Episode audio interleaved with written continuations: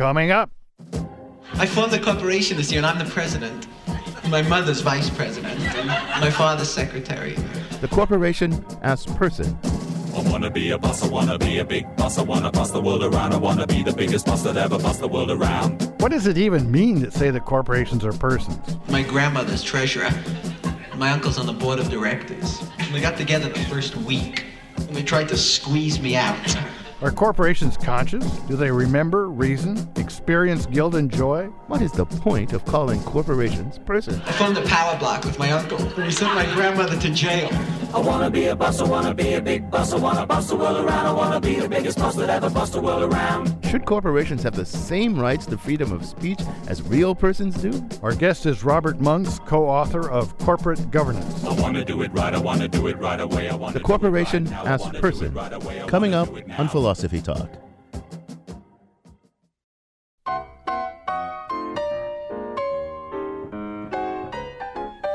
Welcome to Philosophy Talk, the program that questions everything. Accept your intelligence. I'm John Perry. And I'm Ken Taylor. We're coming to you from the studios of KALW San Francisco. Continuing conversations that began at Philosopher's Corner on the Stanford campus. Today, the corporation as person. Well, Ken, I, I understand that according to American law, and, and indeed the law in a lot of the rest of the world, corporations are persons, fictional persons, or corporate persons, or something like that. There must be two sides to this issue, but I can only see one. This is a really stupid idea. Oh. Corporations are not persons, they're corporations. Groups of people in general are not persons. It's almost always a dumb idea to call something by a name that doesn't fit it, that it doesn't deserve. By calling corporations persons, we seem to let a lot of lame brains, including a majority of the Supreme Court, if I may speak disrespectfully, to think that they are persons. Well, John, I, I sympathize with your point of view, but it seems to me a bit extremes. I mean, look, groups of people, including corporations, do a number of things that individual people do. They make promises, they tell lies, they incur debt, and, and things like that. The concept of a corporation and other collection of human beings as fictional persons is a simple way to recognize that fact that what they we do, they do too.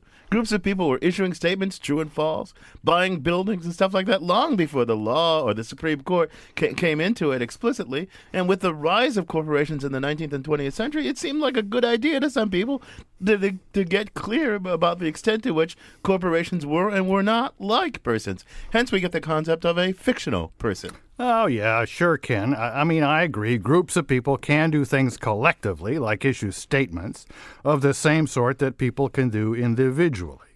This is no doubt inevitable and probably a good thing. Corporations go a step further. Uh, they're set up so that to shield the liability of the people that make them up in various ways and so forth. And, and that may be a good idea too. I agree with all that. But I guess what you're saying, I, I think I get your drift, is that there's that's no reason at all to abuse language and confuse concepts in order just to keep track of those kind of facts you just referred to. We just need to say that groups of people and corporations can make statements, incur debts, sue and get sued, and whatever uh, whatever other things we think it's a good idea to, for them to be able to do. And we don't really need to bring the concept of a person into it. Is that what you're saying? It's exactly what I'm saying. As soon as we call corporations person, we have created a metaphor that then runs amok. We create a default assumption that corporations should be treated like persons unless you can invent some reason uh, uh, not to that you can f- base on the Constitution or something. The Constitution, a document written long before corporations were of much importance. I- indeed, the corporations that existed then were mostly very irritant uh, uh, entities as far as the founding fathers were concerned. The, the Constitution guarantees rights to persons. Applying the word person to non persons just confuses things. Well, John, I agree that the phrase corporate person or fictional person or artificial person may not be the linguistically optimal way to handle uh, some certain difficulty. Still, the, the, the, the, the facts and problems remain however we describe these things. Corporations exist and can do many things that persons can do. And that provides a practical v- advantage that our country and most countries around the world like to include in the legal structure. So the question still arises in what way should corporations be treated like persons, and in what way should they be treated as unlike persons? For example, should we put special restrictions on the speech of corporations? That question still comes up.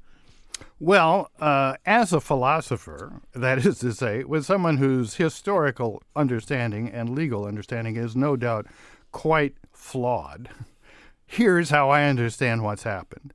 Various states have tried to make laws to the effect that say corporations are not allowed to tell lies and may be sued for doing so or perhaps are not allowed to buy quite as much time uh, uh, for political uh, purposes as individuals could if they had the money. Then the Supreme Court says, oh, no, you can't do that. The 14th Amendment says that all persons throughout a state must have the same rights. You can't distinguish between the free, free people and the slave people. So, an amendment created as part of ending slavery is abused to prevent the individual states from making reasonable differentiations between the rights of people, real people, human beings, and the ways we wish corporations to be allowed to behave. To repeat my profound philosophical analysis stupid, stupid, and more stupid. Well, John, it, far be it from me to be skeptical about your profound legal, historical, philosophical analyses, but you know, I, I would like us to get some expert help with these issues. Well, uh, we do have an expert. We have Robert Monks, who's going to join us in a few minutes. He's the author of a book called Corpocracy How CEOs and the Business Roundtable hijack the world's greatest wealth machine. I, I, think you can you can suspect which side he's on. Well, you know, and we also want the help of our our audience, our audience of non-fictional persons. Join the conversation. 1-800-525-9917. That's 1-800-525-9917. But first, our roving philosophical reporter, Jill Replogle, delves even deeper into the legal history of corporate personhood. She files this report. Everybody makes a mistake once in a while. But I just can't be personally responsible. Well, maybe you'd better incorporate the store. This is archival footage included in a 2003 documentary called The Corporation. Incorporating would give you the big advantage of what you want right now limited liability. You start with a group of people who want to invest their money in a company. Then these people apply for a charter as a corporation. Now that corporation operates legally as an individual person. So, how can a corporation be a legal person? Well, a corporation can own property, it can borrow money, buy and sell things, it can sue and be sued. Think BP, Toyota, and all those big banks. Corporations are considered artificial persons. But where did that idea come from? Part of it is inheritance from England, and part of it is constitutional. Eric Talley is a law professor at UC Berkeley. It's been a sort of a creeping evolution of what corporate rights and privileges and responsibilities are. First, corporations were guaranteed the practical rights needed to run a business. Then the 14th Amendment to the Constitution came along, and that's when things got complicated. Nor shall any state deprive any person of life, liberty, or property without due process of law, nor deny to any person within its jurisdiction the equal protection of the laws. Now, the 14th Amendment was designed to guarantee equal rights to former slaves, not to corporations. But a series of court cases changed all that. One in particular was key to the corporation's morph into a person.